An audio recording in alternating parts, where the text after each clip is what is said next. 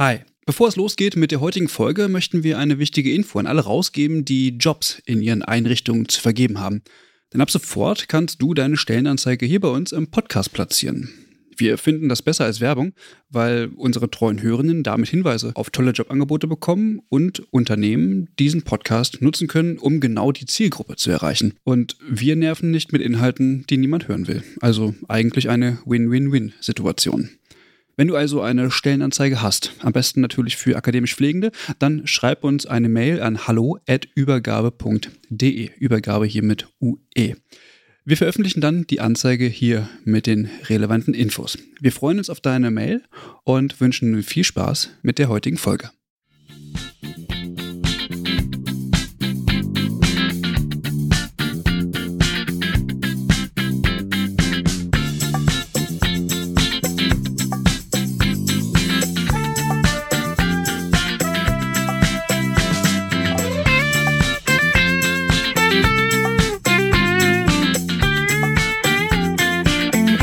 Ja, herzlich willkommen zur neuen Folge Übergabe. Wir begrüßen euch alle recht herzlich. Ähm, wir wollen gar nicht viel Zeit verlieren. Wir sitzen heute hier in Osnabrück, an der Hochschule Osnabrück, wie schon so häufig, mit Professor Dr. Dr. Andreas Bücher. Hallo. Hallo. Hallo. Ähm, vielen Dank, dass Sie, äh, dass Sie sich die Zeit äh, heute genommen haben. Und ähm, das Thema heute ist Expertenstandards, Eva. Ja. Richtig? Mhm. Neben mir sitzt noch Mike. Hallo. Hallo. Ähm, willst du direkt mal in die Vorstellung gehen? Ja. Also wir haben hier heute äh, Andreas Büscher sitzen. Andreas, du bist Professor für Pflegewissenschaft hier an der Hochschule Osnabrück und ähm, wissenschaftlicher Leiter des DNKPs, also des Deutschen Netzwerks für Qualitätsentwicklung in der Pflege. Ähm, genau, du hast die Krankenpflegeausbildung damals in ähm, an der Raphaelsklinik in Münster gemacht und hast dann da auch auf der Intensivstation gearbeitet. Und hier an der Hochschule ja, machen wir die Schwerpunkte zum Thema Qualitätsentwicklung in der Pflege, aber auch viel zum Thema ambulante pflegerische Versorgung. Und unter anderem bist du eben wissenschaftlicher Leiter des DNKPs und deswegen eigentlich heute hier in dieser Folge. Mhm. Genau. Ja, wir fangen einfach mal an mit so einer ganz allgemeinen Frage. Wir sind ja jetzt hier beim DNKP. Mhm. Was ist denn das DNKP und was für eine Funktion übernimmt es? Ja, das ist eine gute Frage, weil das ähm, äh, gewachsen ist. Also das, was das DNKP heute ist, war eigentlich bei der Gründung nicht wirklich abzusehen. Ganz einfach gesagt, DNKP steht für Deutsches Netzwerk für Qualitätsentwicklung in der Pflege. Und ähm, das ist auch das, was es ist, ein Netzwerk. Ja, also ganz bewusst ein Netzwerk, in dem Menschen zusammenkommen und sich über ähm, die Qualität der Pflege austauschen und sich bemühen, die Qualität der Pflege zu verbessern insgesamt. Also die Entstehungsgeschichte ist eigentlich die, dass nach ähm, internationalen Entwicklungen im Rahmen der Weltgesundheitsorganisation, die sich äh, zum Thema Qualität der Pflege Gedanken gemacht hat, eine internationale Gruppe auf europäischer Ebene gesagt hat, wir wollen eigentlich nationale Netzwerke gründen das hat nach meinem Wissen nur in Deutschland in dieser Funktion, Form funktioniert bis heute. Äh, also meine Vorgängerin Doris Schiemann war damit sehr maßgebend, aber auch der Deutsche Berufsverband für Pflegeberufe. Und es ist angefangen als ein Netzwerk ähm, ja, engagierter Frauen, waren eigentlich alles Frauen in der Pflege, die sich um die Qualität der Pflege Gedanken gemacht haben. Und daraus ist mittlerweile jetzt das DNKP geworden, was ja jetzt in, in, also ein sehr viel größeres Netzwerk ist, was auf eine lange Geschichte jetzt in der Entwicklung von Expertenstandards hinarbeiten kann, wobei das nicht immer das Ziel des DNKP war. Ja, ich glaube, kann ich erzähle einfach klar. mal weiter. Ja, klar, also wie gesagt, zu Anfang war die Idee, sich über Qualität auszutauschen und wie das dann häufig so ist, wenn man anfängt, sich zu irgendwas neu auszutauschen, dann ähm, entwickelt man eine Idee davon, was ist das eigentlich Qualität in der Pflege und man versucht es natürlich mit Beispielen zu unterlegen. Das heißt, die erste, die ersten Jahre des DNKP waren äh, geprägt davon, Beispiele guter Praxis zusammenzutragen. Ja, also so war auch der Netzwerkgedanke. Es gab den, den gibt's heute nicht mehr, aber es gab den Netzwerkkatalog der eine Zusammenstellung darstellte von Beispielen guter Pflegepraxis. Ja, wo dann die Menschen im Netzwerk der Auffassung waren, ja, so sollte Pflege eigentlich sein und da können dann andere voneinander lernen und dann sind wir wieder beim Netzwerkgedanken. Ja, man teilt gute Beispiele untereinander und so können Menschen voneinander lernen. Also das war der, was war der Anfang, der, die offizielle Gründung des DNKP, so im Nachhinein äh, verorten wir bei 1992, also mittlerweile 27 Jahre. Mhm. Äh, wer gehörte denn anfangs zu diesem Netzwerk? Ähm, also alle Personen kriege ich nicht mehr hin, aber Doris Schiemann, wie gesagt, war äh, sehr, war äh, sehr stark involviert. Ähm, Ulrike Höhmann, die jetzt auch an der Uni Witten noch eine Professur hat, lange in Darmstadt war, äh, sehr stark über den Berufsverband äh, dazugekommen ist. Ähm, dann aber auch Menschen, die sich hier im, im Umfeld der Hochschule Osnabrück, die ja schon sehr lange Studiengänge im Bereich der Pflege hat, auch einen Weiterbildungsstudiengang äh, Pflegedienstleitung, im Krankenhaus, den gab es hier mal. Äh, das hat zum Beispiel Frau François Kettner hier mal studiert, die an der Charité lange war, lange jetzt im Aktionsbündnis Patientensicherheit. Die war dabei äh, Edith Kellnhauser, die leider vor kurzem verstorben ist, eine der Pionierinnen der Pflegewissenschaft in Deutschland. Also die sind so angefangen und dann hat sich sich zunehmend erweitert. Hier um Martin Mörs an Hochschule Osnabrück. Astrid Elsbernd war sehr früh dabei, die jetzt in Esslingen ist. Ähm, der DBFK war äh, eingebunden, lange Jahre über die Vorsitzende Frau Gille, jetzt über äh, Franz Wagner und ähnliches. Also so hat sich weiterentwickelt. Mhm. Und äh, wie hat man diese guten Praxisbeispiele gefunden? Also haben auch ähm, damals Unternehmen oder Einrichtungen zu diesem Netzwerk dazugehört? Genau, viele waren in Einrichtungen drin und ähm, ja, wie das so ist, man, man hat eine, eine Idee, eine Initiative, lädt Leute ein zu den Netzwerkworkshops, die wir bis heute machen und dann kommen Leute und die, die kommen, sind sozusagen die, die die Beispiele Beispiele beisteuern. Mhm. Ja, wobei es natürlich auch immer ist, ja, ich kenne da noch jemanden bei uns in der Gegend und so ist das Netzwerk nach und nach gewachsen. Ja. Und ähm, das Netzwerk basiert das alleine auf freiwillige und unentgeltliche Mitarbeit ja. oder genau? Okay. Also bis heute eigentlich. Ja, okay. Ja, mhm. also wir haben zwar, da kommen wir vielleicht nachher noch mhm. zu, hier mit unserer Geschäftsstelle an der Hochschule Osnabrück, aber die Arbeit im Netzwerk ist bis heute eigentlich, also auch mit der Entwicklung von Expertenstands erfolgt, ehrenamtlich tatsächlich. Mhm. Ja. Okay. Und gab es da mal irgendwie von Seiten der Bundesregierung irgendwie ein Zugehen auf das Netzwerk, dass man gesagt hat, wie kann man euch irgendwie unterstützen? Ähm, mhm. Oder lastet das alles auf den Schultern der engagierten Pflegenden, die ähm, was mhm. bewegen wollen. Also es war so, da muss man jetzt ein bisschen die Geschichte erzählen, warum ist man irgendwann von den Beispielen guter mhm. Praxis mhm. zu Expertenstandards mhm. gekommen. Ja, ich, ich hole da noch mhm. mal ein bisschen aus. Also das war halt so, dass man irgendwann mal festgestellt hat, naja, es gibt schon Themen, die kommen immer wieder. Ja, also das, die, die Sammlung von Beispielen guter Praxis, die ist ja nicht unendlich, sondern man stellt schon fest, unter Qualitätsgesichtspunkten, es gibt so ein paar Themen, die kommen immer wieder. Und dann hat man festgestellt, na ja, wenn die Themen immer wieder kommen, wenn Menschen zu ähnlichen Ergebnissen kommen, macht es vielleicht Sinn, auf einer etwas übergeordneten Ebene sich Gedanken zu machen. Das andere war, was man festgestellt hat, ist, wenn man Qualitätsentwicklung betracht, macht, muss man auch methodisch ein gewisses Fundament haben. Also ja, das ganze literaturbasiert zu machen, ähm, qualitätsmethodisch, wie, wie schreibe ich eigentlich so Qualitätsmaßstäbe fest. Und alles das hat dann dazu geführt zu sagen, na gut, wir nehmen ein paar zentrale Themen und diese zentralen Themen bearbeiten wir dann auf nationaler Ebene, ja, damit sozusagen wir auch da einen Sprung in der Qualitätsentwicklung machen und das, was dann auf nationaler Ebene entwickelt wird, kann dann wieder adaptiert werden, angepasst werden in Einrichtungen der Praxis, aber die Grundprinzipien werden übergeordnet hm. beschrieben. Und nach diesem kurzen Exkurs, das war dann der Punkt, wo das passte dann gut zusammen mit der gesundheitspolitischen Strategie, die wir 1999 in der Gesundheitsministerkonferenz hatten. Die hat nämlich gesagt, wir brauchen zu prioritären Bereichen in Pflege und Medizin Standards und Leitlinien. Mhm. Ja, und das war für das Bundesgesundheitsministerium, jetzt kommt die Antwort auf die Frage, das Bundesgesundheitsministerium äh, der Anlass, die Entwicklung von zunächst sieben Expertenstandards zu fördern. Mhm. Ja, wobei fördern heißt halt, ähm, also die Kosten, die dabei entstehen, Literaturrecherchen zu machen, äh, Treffen durchzuführen. Äh, also da gab es einen Zuschuss zu. Ähm, die Leute, die das entwickelt haben, wurden da, also zumindest in dieser Expertenarbeitsgruppe nicht bezahlt, die haben das ehrenamtlich gemacht. Okay. Und das Prinzip haben wir bis heute. Mhm. Jetzt war die Gründung, äh, sagten Sie, 92, also die offizielle Gründung. Ähm, kann man sagen, dass das DNKP eigentlich maßgeblich mit zur Entwicklung der Pflegewissenschaft in Deutschland beigetragen hat mit dieser Arbeit? Da mag es jetzt unterschiedliche Meinungen zu geben, wie das ist. Meiner Ansicht nach, äh, glaube ich, hat es einen sehr wichtigen Teil äh, geleistet vielleicht jetzt weniger in den rein wissenschaftlichen Weiterentwicklungen, aber schon in der Verknüpfung von Pflegepraxis und äh, wissenschaftlichen Erkenntnissen, ja, auch in der Nutzbarmachung wissenschaftlicher Erkenntnisse und insgesamt schon auch, glaube ich, in der Professionalisierung der Pflege, ja, weil diese Verständigung, dieses Aufschreiben davon, was Qualität eigentlich sein soll zu bestimmten Themen, ist, glaube ich, schon was, was zur Professionalisierung dazugehört und auch zur, zur Wissenschaft dazugehört, Dinge explizit zu machen, Dinge aufzuschreiben, weil erst dann kann man sie, kann man sie diskutieren, mhm. ja, und ich glaube, dass das DNKP da schon eine sehr wichtige Funktion äh, auch hatte und die ist, glaube ich, für die Entwicklung der Pflegewissenschaft schon ein sehr zentraler Bestandteil. Mhm. Okay.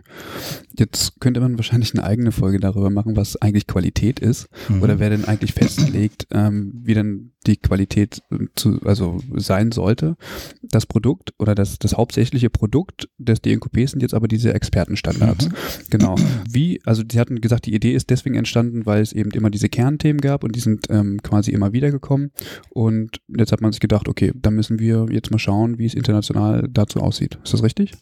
Ja, grob. Also zwei Dinge. Wie gesagt, einmal es gibt Themen, die immer wieder kommen und zum anderen, ähm, das ist, wir reden jetzt über Ende der, also über die 1990er Jahre, dass es äh, zumindest in der Breite eigentlich nicht üblich war, dass die Voraussetzungen bestanden, um solche Dinge zu entwickeln. Also Literaturrecherchen systematisch durchzuführen und äh, das zusammenzuführen. Also soweit war die, die Berufsgruppe in Deutschland damals in der Breite noch nicht. Vereinzelt ja, aber nicht in der Breite. Das war die Idee, das dann äh, in dem Netzwerk zusammenzuführen, ja. Mhm. Und Aber dann, achso. Vielleicht ist es trotzdem für unsere Hörenden ähm, interessant, die Frage, was ist Qualität, doch mal einmal kurz zumindest hm. zu beleuchten, weil wir werden jetzt ja wahrscheinlich ziemlich viel über Qualität in der Pflege sprechen, aber was ist denn wirklich gute Pflege? Das ist ja die Frage, die da eigentlich hintersteckt. Naja, Doris Schiemann hat damals in einem Buch, also es war ein, es gab ein sehr entscheidendes Projekt äh, damals zur Stations- äh, gebundenen Qualitätsentwicklung und da wurde auch mal eine Definition von Pflegequalität vorgenommen. Das war die Übereinstimmung von dem erreichten Ergebnis in der Pflege und den Zielen der Berufsgruppe. Ja, ich habe das in Lehrveranstaltungen mache ich das auch immer wieder. Dann kommt die nächste Frage: Was sind denn die Ziele der Berufsgruppe? Wer ich die denn jetzt fest? Und ähm, ja, an der Stelle kommt man jetzt so ein bisschen dahin, was das, wie man das vielleicht auch berufspolitisch einordnen muss. Das DNKP kooperiert mit dem Deutschen Pflegerat seit langem, auch in einer formellen Kooperationsvereinbarung. Und dementsprechend sagen wir, wir sind die unabhängige Stimme der Pflege in dieser Qualitätsentwicklung und wir legen diese Ziele zu ausgewählten Themenbereichen fest. Mhm. Ja. Aber es ist, also das ist sozusagen das mit der Übereinstimmung dem Ergebnis und den, den Zielen der Berufsgruppe, das ist jetzt pflegespezifisch. Wenn man sonst allgemein über Qualität spricht, sage ich immer, es gibt eigentlich so zwei Pole. Es gibt einmal einen Pol, der sehr stark darauf gerichtet ist, Qualität entsteht im Auge des Betrachters, ja, also sehr äh, subjektiv. Ja, natürlich muss man immer auch auf die schauen, für die man das Ganze denn macht egal ob man sie als Patienten, Bewohner, Angehörige, äh, Pflegebedürftige, Personen, Nutzer nennt.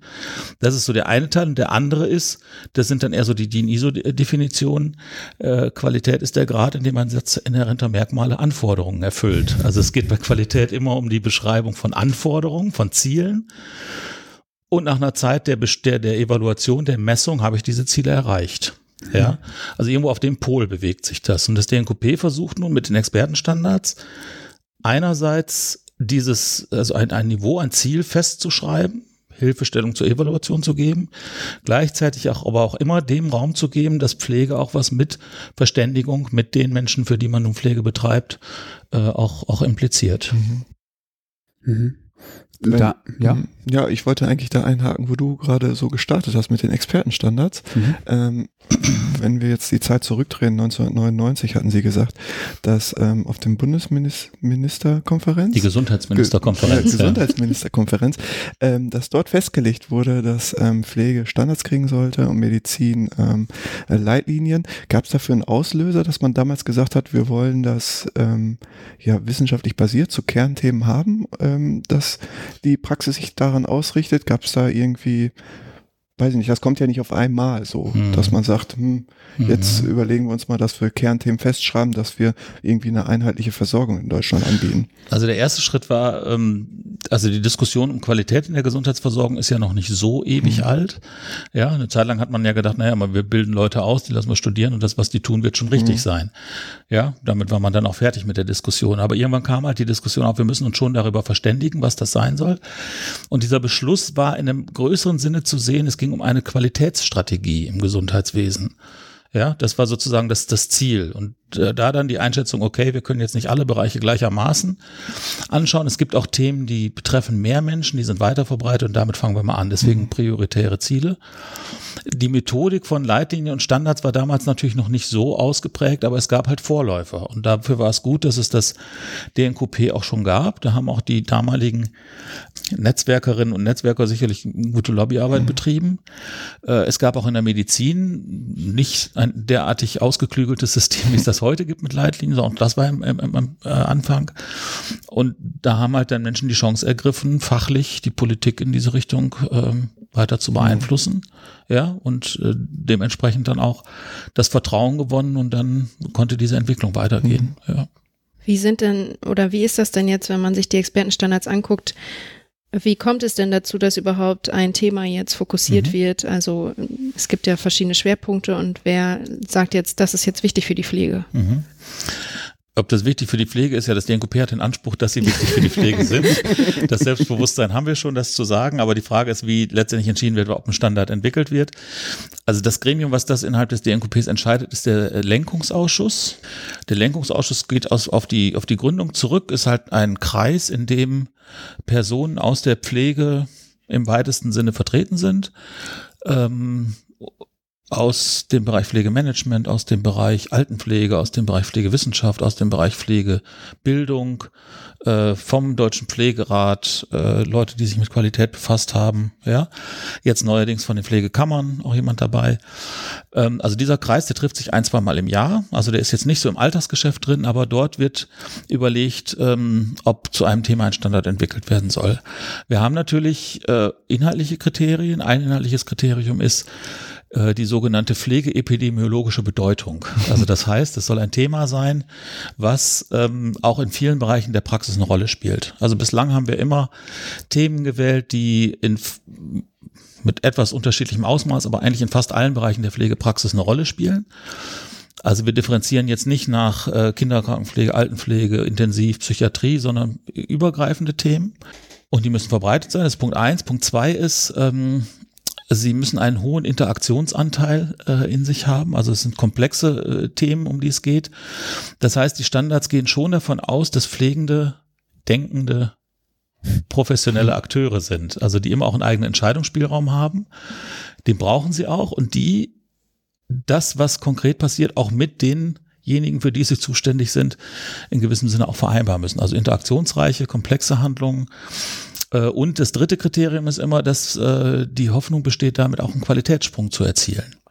Ja, also das sind immer so die Hauptkriterien. Und wenn man das dann äh, durchdekliniert, dann bleiben ein paar Themen über. Dann muss man immer noch gucken, gibt es eigentlich im deutschsprachigen Raum jemand, der dazu geforscht hat? Mhm ja, weil äh, sie sind schon evidenzbasiert, ja, also zumindest soweit das irgendwie möglich ist. Es gibt so das äh, beliebte Beispiel der Kontrakturenprophylaxe, wo niemand bestreiten würde, dass das relevant ist, dass das auch übergreifend ist, wenn man da was schafft, dass man einen Qualitätssprung erzielt.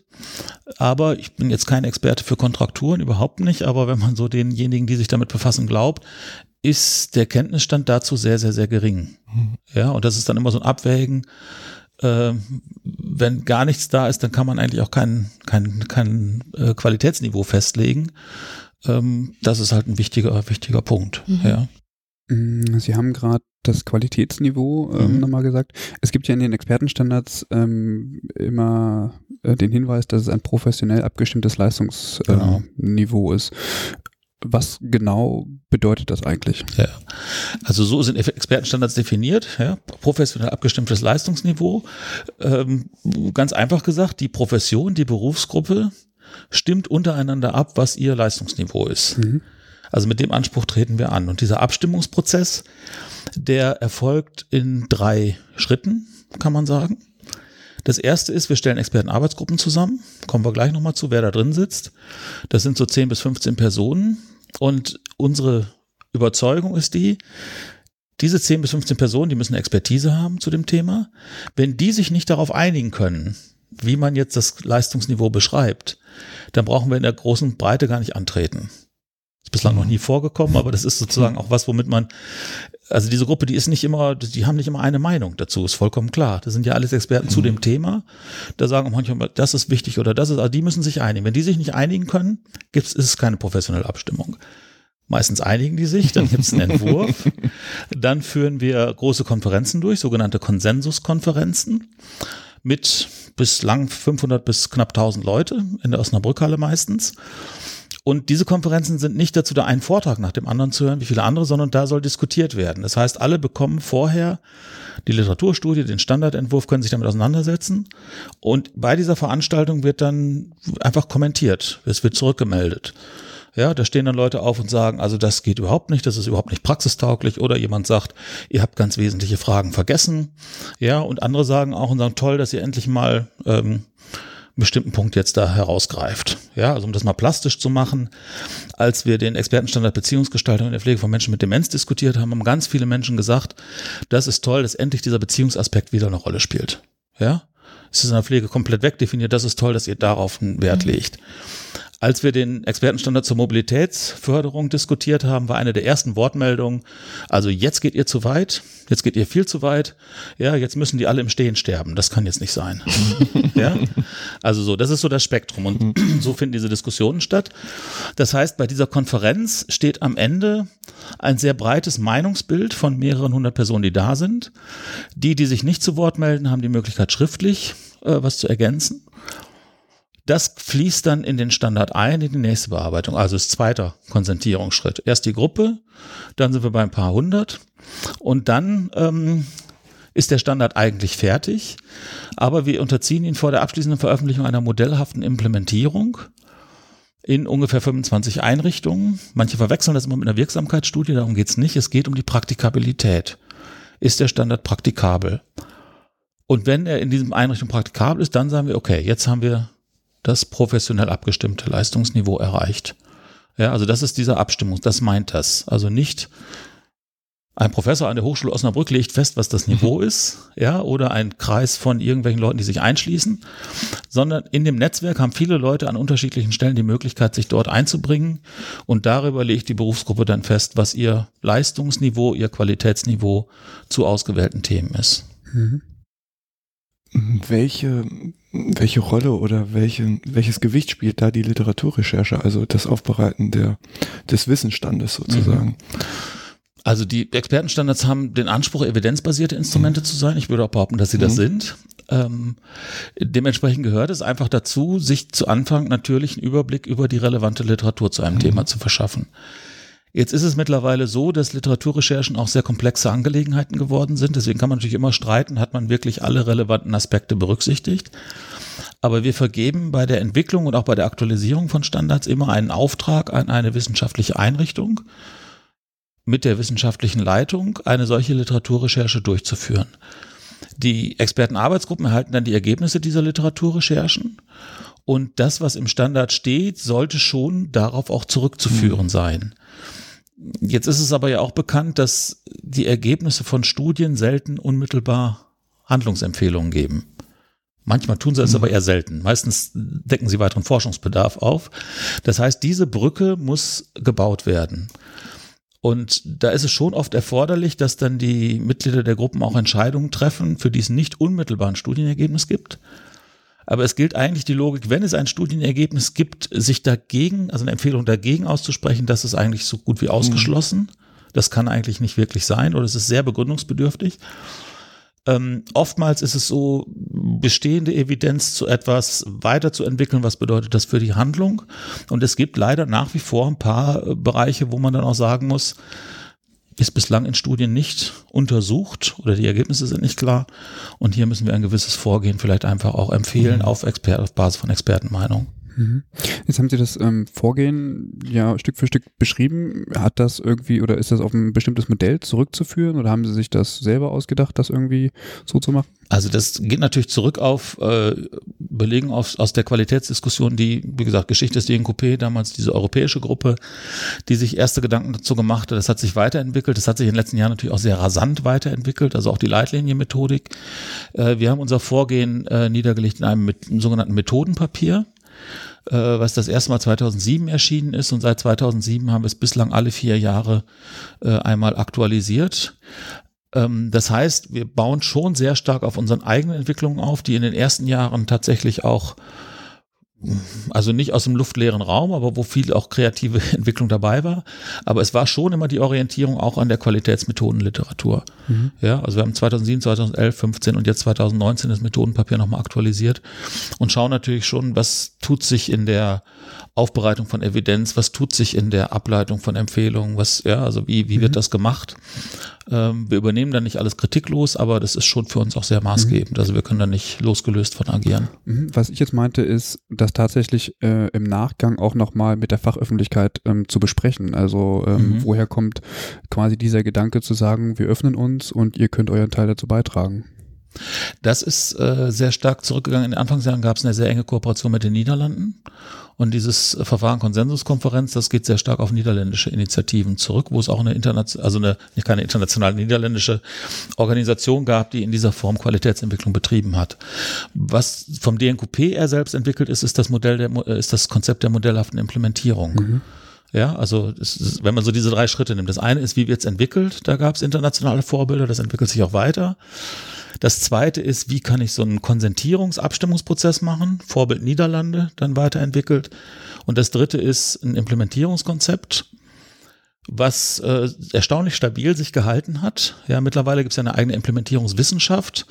Darauf konnte man damit damals noch nicht so wirklich zurückgreifen, wobei schon einige der Protagonisten der heutigen Implementierungswissenschaft auch ihren Beitrag ähm, international gegeben haben, wie Alison Kitson, die den Paris Framework und ähnliche Dinge entwickelt hat. Mhm.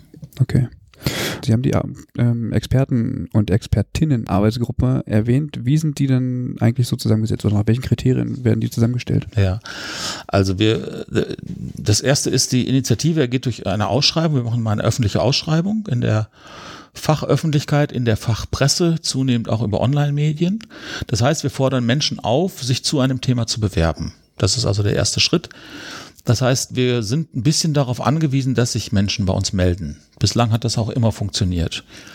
Das ist der erste Punkt. Der zweite Punkt ist, die Gruppe setzt sich zusammen aus Personen aus Pflegewissenschaft und Pflegepraxis. Das ist uns sehr wichtig, ja, dass es halt keine zu starke Wissenschaftslastigkeit gibt und keine zu starke Praxislastigkeit. Also wir bemühen uns, beide einigermaßen adäquat ähm, aufzu, äh, aufzunehmen. Ähm, drittes, eher formales Kriterium, wir versuchen unterschiedliche Bereiche zu berücksichtigen. Es ist je nach Thema natürlich sind es andere, ja, aber jetzt bei dem Demenzstandard zum Beispiel ist es schon sinnvoll, Krankenhaussetting ambulant, stationär dabei zu haben. So, und dann sichten wir diese Bewerbung, ja, ähm, und dann, also die Menschen sind aufgefordert, in ihrer Bewerbung zu sagen, warum wollen sie mitmachen und was haben sie denn zum Thema eigentlich zu sagen? Ja, das ist mhm. ja die Voraussetzung, also irgendwie eine Expertise zu haben. Ähm, bei denen, die aus der Wissenschaft kommen, ist das immer relativ einfach, weil Wissenschaft geht dann immer über Publikationen oder über Drittmittelprojekte oder über ähnliches. Da kann man dann schauen, wer hat da was zu gemacht. In der Praxis ist es nicht mal ganz so eindeutig. Da erzählen uns dann Leute was über Konzepte, die sie entwickelt haben, über langjährige Erfahrung, über Weiterbildung, über Preise, die sie gewonnen haben. Und so setzt sich diese Gruppe zusammen. Der Weg ist immer, dass wir hier im wissenschaftlichen Team in Osnabrück eine Vorauswahl vornehmen und die dann mit den jeweiligen wissenschaftlichen Leitungen der einzelnen Gruppen, also für jedes Thema wird eine wissenschaftliche Leitung ausgewählt, mit denen dann die letztendliche Entscheidung treffen. Mhm. Ja. Okay. Und die Ausschreibung für die wissenschaftliche Leitung, die erfolgt noch vor der Erfolgt vorher, genau. Und die, okay. ist, die erfolgt deswegen auch vorher, weil die wissenschaftliche Leitung auch für die Literaturstudie verantwortlich mhm. ist. Ja, also bislang haben wir das Prinzip, dass wir das halt, wie gesagt, vergeben. Mhm und ähm, das ist auch angemessen, weil die Literaturstudie natürlich zwar formal korrekt sein muss, aber es geht ja vor allen Dingen um das Thema. Mhm. Und wir sind natürlich in Osnabrück jetzt nicht die Experten für Schmerzmanagement, Dekubitus, Beziehungsgeschichte mhm. und so weiter, sondern ja. das, deswegen arbeiten wir so da zusammen. Und also von der Chronologie muss ich mir das dann so vorstellen, dass sich erstmal eine Arbeitsgruppe zusammensetzt, sich das Thema überlegt und genau, oder? Nee, also der, also der Lenkungsausschuss beschließt. Genau. So. Ja. ja. Ich kann das jetzt am, am aktuellsten Beispiel äh, festmachen. Wir haben letztes Jahr im Lenkungsausschuss entschieden, dass es einen Expertenstandard zur Erhaltung und Förderung mhm. der Mundgesundheit gibt. Äh, die Initiative ist von der Bundeszahnärztekammer ausgegangen, die haben sich an uns gewandt. Mhm. Wir haben eine kurze Recherche gemacht, also wirklich eine sehr kurze, um überhaupt einen Einblick zu kriegen, gibt es äh, Studien, gibt es Material, gibt es Evidenz. Ja, dann haben wir ähm, eine Kooperation mit der Bundeszahnärztekammer in diesem Fall und anderen zahnärztlichen Organisationen abgeschlossen. Dann haben wir es ausgeschrieben, die wissenschaftliche Leitung. Die haben wir dann ausgewählt. Die wissenschaftliche Leitung hat dann den Auftrag zur Literaturrecherche mhm. bekommen. Parallel haben wir dann die Ausschreibung für die Experten und Expertinnen gemacht. Hm, okay. Ja, und als ja. wir die Gruppe dann hatten, dann war die Literaturrecherche auf einem guten Weg und jetzt haben wir die erste Sitzung gehabt, mhm. wo dann auch noch nicht die komplette, aber ein Großteil der Literatur, Literaturrecherche zur Verfügung stand. Mhm. Ist ja auch interessant, dass die Ärzte ähm, auf die Pflege zu kommen, um sowas erarbeiten In diesem zu Fall war das äh, sehr interessant, wobei es im Nachhinein, also zu Anfang waren wir sehr, sehr überrascht. Im Nachhinein ist es gar nicht so weit weg, weil also wir reden jetzt über Zahnärzte und Zahnärztinnen, die natürlich jetzt speziell in Pflegeheimen oder auch andernorts Mhm. unmittelbar damit konfrontiert werden, wie es im Mund vieler Menschen aussieht und ähm, die auch einen sehr stark präventiven Anteil in ihrer Arbeit haben, das habe ich jetzt auch gelernt, äh, dass die natürlich dann relativ, also auch auf den Gedanken kommen, das macht schon Sinn, da miteinander zu kooperieren. Und das war halt wichtig, dass äh, davon sind wir jetzt immer so implizit ausgegangen, vielleicht muss ich das nochmal sagen, bei den Expertenstandards, wir reden ja schon von pflegerischen Themen. Also darauf, das haben wir uns immer zum Fundament gemacht, wir reden über das, was den pflegerischen Beitrag zu einem Problem. Wir sagen nicht, Pflege ist alleine zuständig, aber wir konzentrieren uns auf den pflegerischen Beitrag. Und das haben wir jetzt in diesem Fall in Vorgesprächen mit den Zahnärzten auch thematisiert. Das war auch problemlos. Und deswegen haben wir da jetzt gesagt, wir machen es mal zusammen auf den Weg. Ja, ist ja auf jeden Fall sehr schön. Ist das auch der Grund, weshalb die Expertenstandards für gewöhnlich monoprofessionell erarbeitet werden? Nicht nur für gewöhnlich, sondern äh, es, ist, es ist ein Prinzip. Also sie sind auch, also auch das steht im Methodenpapier drin. Dafür werden wir auch oft kritisiert. Ähm, die Kritik kommt dann immer daher, dass man sagt, na ja, Leitlinien werden interdisziplinär ähm, äh, entwickelt, äh, Gesundheitsversorgung ist interdisziplinär und es ist bei unserem DNKP nicht so, dass wir das bestreiten würden, ausdrücklich nicht. Aber wie gesagt, es ist aus unserer Sicht wichtig, vielleicht zunächst den pflegerischen Beitrag zu beschreiben, weil wenn ich den beschreiben kann, komme ich auch in interdisziplinären Diskursen und Diskussionen vielleicht etwas weiter. Das ist so unsere Haltung dazu. Ja, ähm, das schließt aber nicht aus. Wir haben in den Expertenarbeitsgruppen neben den Praxis- und Wissenschaftsvertretungen, was ich eben sagte, auch sowas wie externe Fachberatungen. Das sind dann Leute, also jetzt beim Mobilitätsstandard war jemand aus der Physiotherapie dabei, aus der Sportwissenschaft dabei. Ähm, Jetzt bei den bei dem ähm, Mundpflegestandard ist auch eine, eine ähm, medizinische Fachangestellte aus der Zahnarztpraxis dabei. Ja, also wo auch andere Perspektiven damit reinkommen. Das haben wir ausdrücklich so ähm, äh, festgelegt, aber wir bleiben bei der monodisziplinären Entwicklung, weil wir glauben, das ist Herausforderung genug. Ja, also sich unter den Pflegenden zu einigen. Und dann kann man den nächsten Schritt gehen und sagen, was bedeutet denn jetzt ein Standard zum Beispiel zum Schmerzmanagement? In Zusammenschau mit einer medizinischen Leitlinie oder mit einer Leitlinie für eine, für das Schmerzmanagement in einem Krankenhaus. Und da gibt es eigentlich auch ganz gute Beispiele, dass das funktioniert. Würden denn, also das kann man jetzt vielleicht nur hypothetisch beantworten, aber würden denn die Inhalte von Expertenstandards aussehen, wenn man sie multidisziplinär ähm, erarbeiten würde? Naja, also uns geht sehr stark um die Handlungsorientierung. Mhm. Ja, und wenn man dann ähm, es multidisziplinär versuchen würde, müsste man jetzt schon nochmal klar machen, wer, wer ist jetzt für die Handlung zuständig. Also wir haben ja einen Standard gemacht mit den Hebammen, ja, ein Expertenstandard zur Förderung der physiologischen Geburt. Da ging es ums Hebammenhandeln. Ja, also wir haben nicht das, äh, die Geburtshilfe insgesamt, das ist jetzt ärztlicher Beitrag, das ist Hebammenbeitrag, sondern den Hebammenbeitrag äh, dort in den Fokus genommen. Ja, wir hatten hier mal eine Diskussion hier an der Hochschule mit den Physiotherapeuten, ob es da auch geht. Die haben aber jetzt, das hat aus, aus anderen Gründen nicht geklappt. Ähm, aber man kann das, also das ist so unsere Idee. Also es geht um wirklich das Handeln der einen Berufsgruppe, die da gerade im Fokus steht. Okay. Was? Hm? Ja, Mike? also ja, ich habe, ähm, was mir noch so ein bisschen unter den Fingernägeln brennt und was wir schon die ganze Zeit immer so ein bisschen anklingen lassen haben, ist so ein bisschen ähm, der Part Leitlinie und Expertenstandard. Ähm, dazu hätte ich einmal eine Frage, was ist denn der große Unterschied eigentlich? Wie unterscheiden die beiden sich? Und warum hat man sich denn entschieden, dass Pflege Standards kriegt und Medizin Leitlinien 1999, wenn wir da nochmal drauf zurückblicken? Auch von der Begrifflichkeit her. Genau. Na ja, natürlich. Also da ist ja auch nochmal was anderes, also in Abgrenzung dazu, die unterscheiden sich ja natürlich. Aber warum kriegt dann Medizin Leitlinien, Pflege Standards, wo, ja, so Also im, in Nach im Nachhinein ist das relativ schwer zu rekonstruieren, Ja. muss man sagen. Und es gibt ja durchaus auch einige, die sagen, wir sollten mit den Standards mal aufhören und uns auch an Leitlinien orientieren. Ist ja nicht so, als würde es diese Haltung nicht geben. Ähm, ich würde die, also ich, ich würde die gerne weniger ideologisch führen, die Diskussion. Also wenn mich jemand nach den Unterschieden fragt, sind es eigentlich zwei. Also zwei zentrale Unterschiede. Der eine Unterschied ist der, ein Expertenstandard ist aufgebaut anhand der Schritte des Pflegeprozesses. Ja, und das halte ich für tatsächlich eine sehr gute Struktur, weil seit langem der Pflegeprozess die Grundlage ist für systematisches Pflegehandeln. Und weil jetzt das Pflegeberufegesetz das Ganze nochmal unterstützt wird, Steuerung des Pflegeprozesses als Vorbehaltsaufgabe. Das heißt, wenn ich mir über Pflegehandeln Gedanken mache, glaube ich, ist dieser Handlungsrahmen ganz gut. Ja, ich würde nicht so behaupten, dass es der einzige ist, aber es ist ein sehr zentraler. Und auch für die Implementierung ist es dann wichtig zu sagen, naja, also Pflegeprozesse muss man irgendwie gestalten, also kann man die Standards da gut mit integrieren. Leitlinien sind natürlich logischerweise nicht nach dem Pflegeprozess mhm. aufgebaut. Und das ist aber jetzt kein Streit, sondern das ergibt sich logisch, weil ärztliches Handeln, oftmals geht es ja um ärztliches Handeln, eben nicht dieser Pflegeprozesslogik folgt. Soll es auch gar nicht. Wäre ja schlimm, wenn es das täte. Ja, es folgt an einer anderen Logik. Also das ist Punkt eins. Das ist ein Unterschied. Das ist einfach nur ein Unterschied, keine Bewertung. Der zweite ist, Leitlinien enthalten ja abgestufte Empfehlungen, je nachdem, wie stark die Evidenz mhm. ist. Ähm, davon haben wir bislang in den Standards abgesehen, sondern wir äh, vertreten die Auffassung, dass Empfehlungen, die im Standard stehen, alle gleichrangig zu behandeln sind. Warum? Zum einen, weil es manchmal sehr schwer ist zu differenzieren weil wir es in der Pflege auch nicht mit einer akademisierten Profession zu tun haben, weil wir es auch nicht so stark wie im ärztlichen Bereich mit einzelnem Handeln zu tun haben, sondern wenn wir vier jetzt hier in einem Pflegeteam wären, müssten wir zwar alle einzeln handeln, mhm. es wäre uns, wäre aber gut, wenn wir uns teammäßig verständigen, wie wir denn vorgehen würden. Ja, das würde den Patienten sicherlich zugutekommen, wenn wir uns da abstimmen.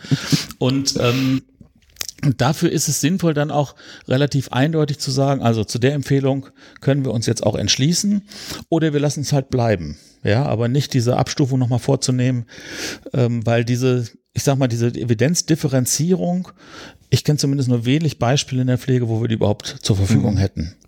Mhm. Ja, das heißt, also auch das ist aus meiner, also wir betrachten es eigentlich nicht als ideologischen Streit, sondern wir sagen, für die, für das Handeln in der Pflege wäre das für uns sinnvoller, dann zu sagen, wir haben eine Empfehlung und daran äh, mhm. arbeiten wir dann weiter.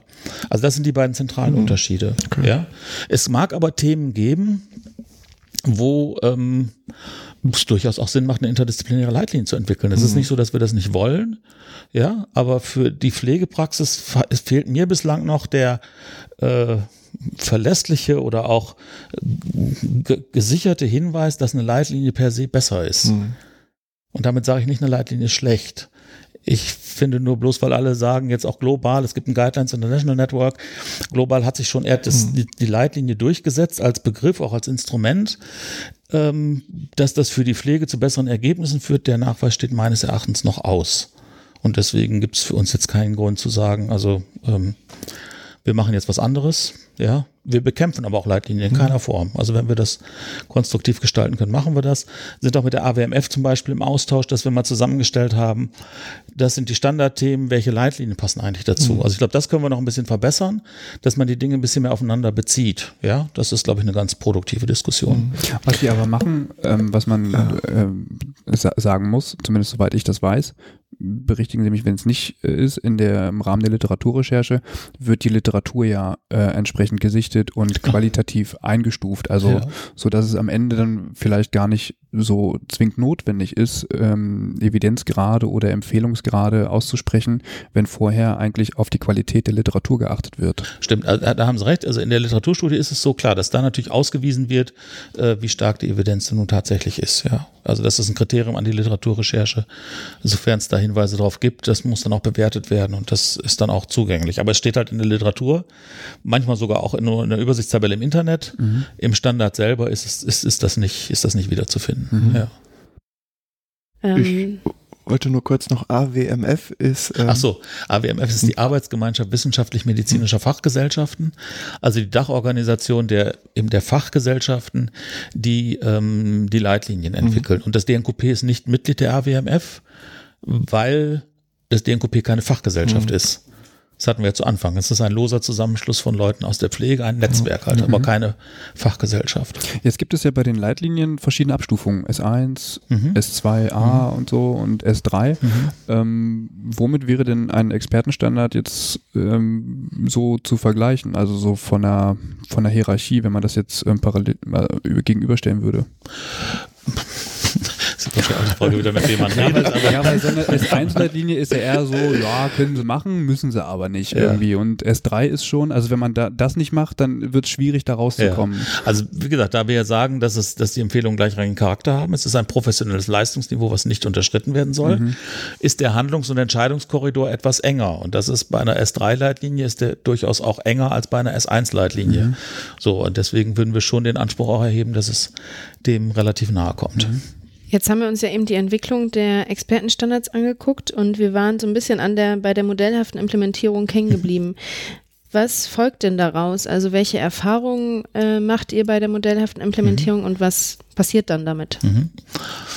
Also die ähm, äh, zum einen zeigt die modellhafte Implementierung ein bisschen, wie man mit Neuerungen in der Praxis eigentlich umgehen kann. Also sie baut eigentlich auf ähm, ja, vier bis fünf Schritten auf. Wir haben immer gesagt vier, eigentlich sind es aber fünf. Es gibt immer so eine Vorphase, wo man dann festlegen muss in der Einrichtung, wer steuert in der Einrichtung diesen Prozess. Also das erste wichtige Erkenntnis, ob wir jetzt in Osnabrück hier Standards veröffentlichen oder in China ein Sagreis-Umfeld, hm. ja, der berühmte Sagreis ist jetzt für die Praxis in einer Einrichtung nicht wirklich so wichtig, sondern wichtig ist, dass in dieser Einrichtung jemand ist, der sich das zum Thema macht, der dafür auch die Rückendeckung der Leitung erhält, das vor Ort macht. Und das ist etwas, was vorher passieren muss. Also wer ist dafür zuständig? Äh, das ist Punkt eins. Dann geht's äh, darum, äh, Fortbildung zu betreiben, also eine Einschätzung vorzunehmen, wie hoch ist eigentlich das Kompetenz- und Wissensniveau in dieser Einrichtung zum Schmerzmanagement, zur Sturzprophylaxe, zur Dekubitusprophylaxe und ähnliches. Wir machen da keine Vorgaben, weil wenn jetzt eine Einrichtung regelmäßig was zur Dekubitusprophylaxe macht zum Beispiel, dann kann man jetzt nicht sagen, die müssen den gleichen Schulungsaufwand machen wie die, die das die letzten fünf Jahre vielleicht haben schleifen lassen. Aber Fortbildung gehört dazu, also Leute auf den gleichen Wissensstand zu bringen. Dann ist ein ganz wichtiger Schritt, der ist, der wirkt immer so abstrakt, aber der ist eigentlich sehr konkret. Ähm, die Anpassung des Standards, die Konkretisierung und Anpassung. Und das muss man immer nochmal verdeutlichen. Die Standards sagen halt in der Regel in der ersten Ebene immer, es muss eine Einschätzung vorgenommen werden. Dann stehen da noch ein paar Hinweise, wie diese Einschätzung, was die umfassen soll. Es steht aber selten da, machen Sie eine Einschätzung mit dem Instrument XY. Steht nicht nur selten da, das steht nie da. Ja, weil es bislang das nirgendwo die Evidenz dafür gibt. Und da muss man sehen, wie man das in der Einrichtung halt konkretisiert. Und das ist dann im Pflegeheim was anderes als im Krankenhaus. Man muss prüfen, welche Aufnahmeverfahren haben wir denn generell? Kann man das da gut integrieren? Muss man da was extra dazu machen? Äh, das ist ein ganz wichtiger Schritt und der kann nur vor Ort passieren. Und das ist für die, ähm, für die Arbeit mit dem Standard sehr wichtig, äh, dass das vorgenommen wird. Und dann erfolgt die eigentliche Arbeit mit dem Standard.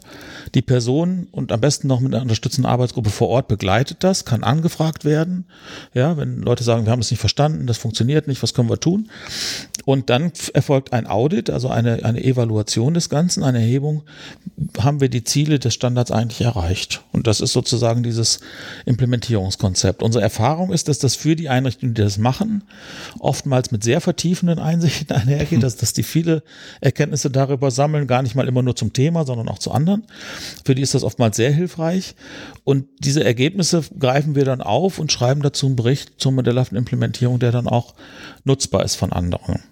Das könnte vermutlich noch verbessert werden, aber die Idee ist halt, wenn jetzt jemand aus dem Krankenhaus XY liest, aha, da waren drei andere Krankenhäuser, ja, dann kann man mal schauen, welche Erfahrungen haben die denn gemacht und sagen, ja gut, das passt für uns vielleicht auch. Mhm. Ja, also es ist dann ein Schritt konkreter als der doch äh, eher abstrakt formulierte Standard. Mhm. Sie haben gerade, äh, was ich persönlich finde, was extrem wichtig ist gesagt, und das kenne ich aus eigener Erfahrung, Sie haben den Rückhalt der Leitung ähm, mhm. benannt, ähm, ist, glaube ich, das A und O, wenn man so eine ähm, Stelle bekommt oder, oder so, so eine Projektarchitektur ähm, irgendwie dann, dann umsetzen möchte.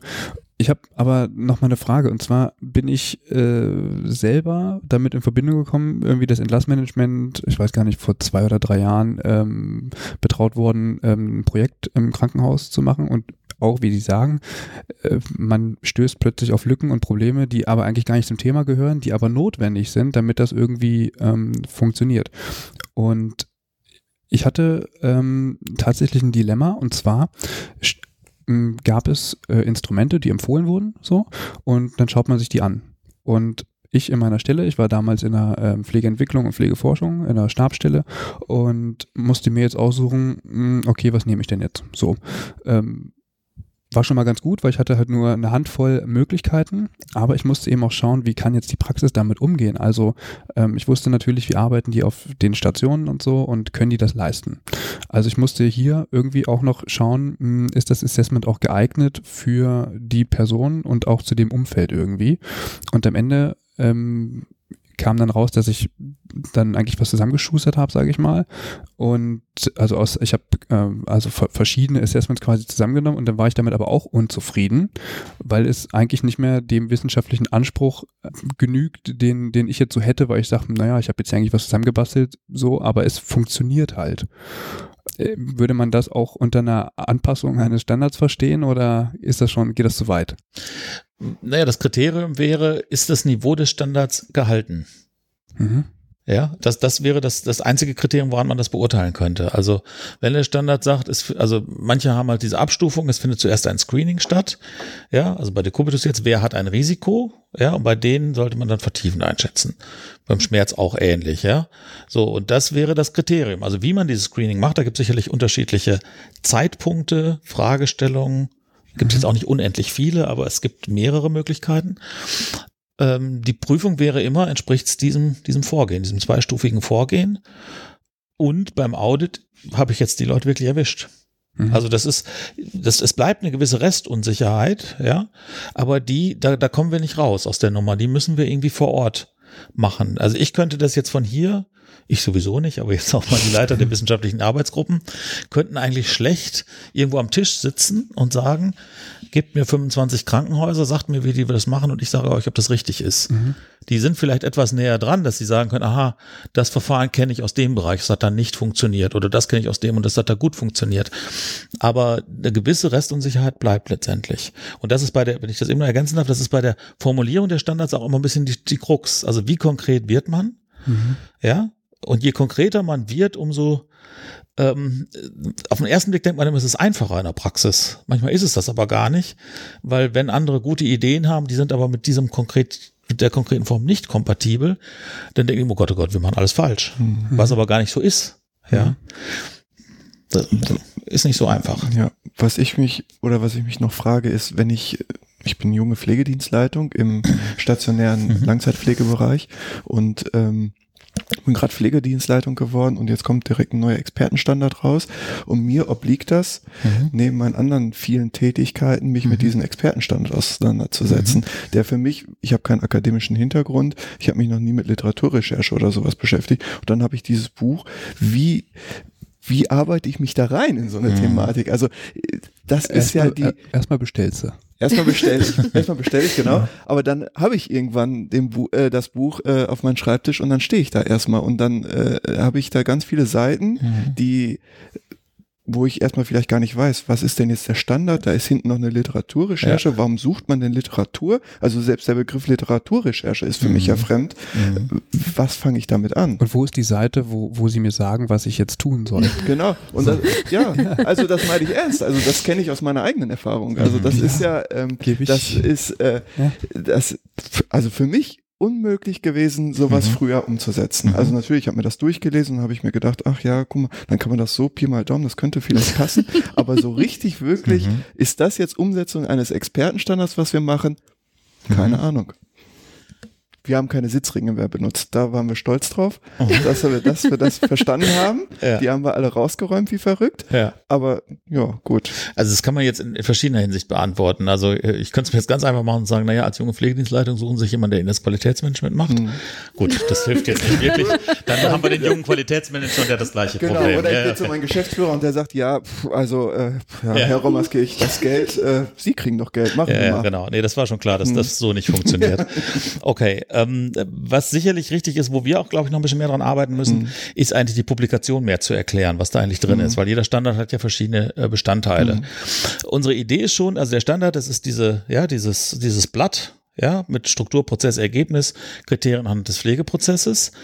Die Literaturstudie steht drin, damit alle sich ins Thema einlesen mhm, können, die okay. aktuelle Evidenz zum Thema haben, sie auch nachvollziehen können, hat auch was mit Transparenzgründen zu tun. Und es gibt dazwischen die Kommentierung. Mhm. Ja, und die Kommentierung stellt eigentlich die Brücke dar.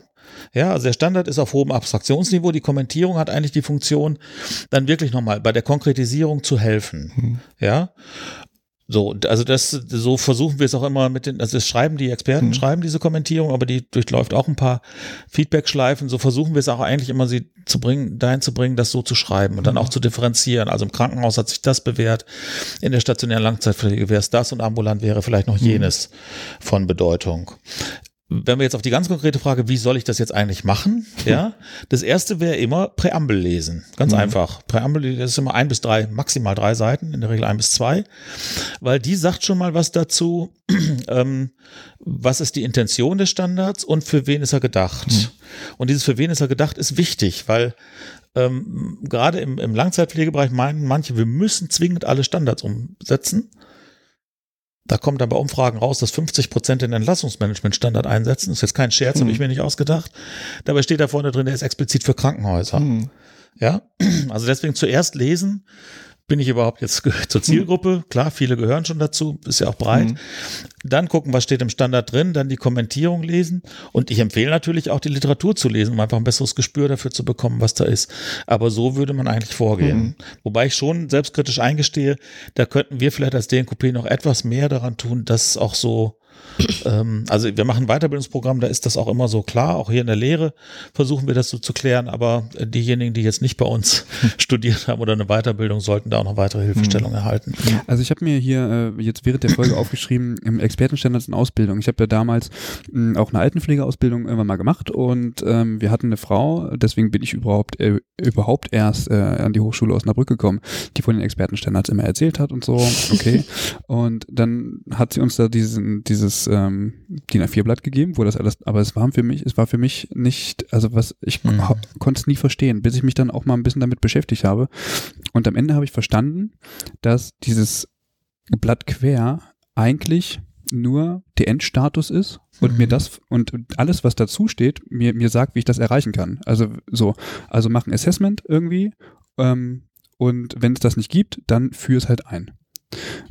Was ich aber immer für ein Problem hatte, ist, dass die das auch machen mussten. Ja, wobei ich machen Assessment würde ich kurz, also Ja, oder nutzen Assessment, wenn- oder wenn machen eine klinische Einschätzung. Ja, also oder so. Das führt ja oftmals dazu, dass man hinter so eine Akte voller Assessments hat und das bringt halt auch. Ja, es geht ja, ja natürlich, es geht jetzt gerade nicht darum, Ich wollte auf nur- Teufel ich komm raus, ein Assessment auszufüllen. Ich wollte so. nur sagen, Also ich finde, ich meine, was man vielleicht auch, um, um das nochmal, also wir erleben das natürlich auch, dass viele da vorstehen wie Ochs vom Berg und ähm, nach der Formel suchen, sage ich immer. Manche denken, es gibt irgendwie eine Formel, die sie nicht kennen äh, und wie das denn geht. Das ist aber nicht so. Also der erste Schritt wäre, das klingt jetzt total banal, aber es hilft im Verstehen.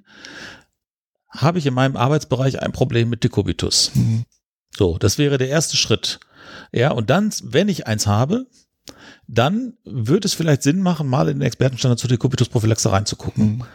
Ja, wenn ich irgendwo arbeite, wo das überhaupt kein Problem ist, es gibt ja auch Settings, in denen das kein Problem ist, dann muss ich den auch nicht umsetzen. Also weil das die Umsetzung des Standards ist kein Selbstzweck, sondern wir wollen ja tatsächlich bestehende Pflegeprobleme adressieren und die Qualität der Versorgung in diesem Bereich verbessern. Mhm.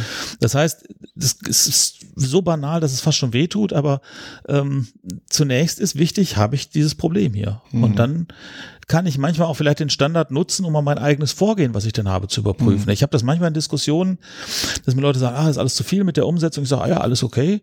Vergessen Sie den Standard, aber wie machen Sie es denn? Mhm. Die Erfahrung ist dann häufig, dass viele Probleme haben zu erklären, wie sie es machen. Manche können es auch gut erklären. Und dann denke ich, ja, ist doch alles gut. Für sie dient der Standard dann vielleicht einfach nur als Bestätigung. Mhm. Ja, also gucken Sie sich das an, ja, machen Sie, das ist alles gut. Und am Ende ist sowieso wichtig, was kommt denn dabei raus? Mhm. Haben Sie Dekubitus oder ja, ist das, gibt es hier eine hohe Inzidenz, gibt es hier eine Prävalenz oder gibt es sie eben nicht? Und dann ist doch alles gut. Mhm. Ja. Ja. Also von dem, man muss von dem, von dem Problem ausgehen. Ja, also Sabine Bartolomajczyk, Professorin in Witten, hat das ja lange, ähm, die hat das immer so schön gesagt, sie sagt, keine Pflegefachkraft braucht einen Expertenstandard, um zu wissen, sie hat was mit Dekubitus-Prophylaxe Mhm. zu tun. Das wissen die meisten schon ohne. Ja. Ja, aber vielleicht kriegen sie darüber nochmal Hinweise, wie sie es denn sinnvollerweise angehen. Mhm.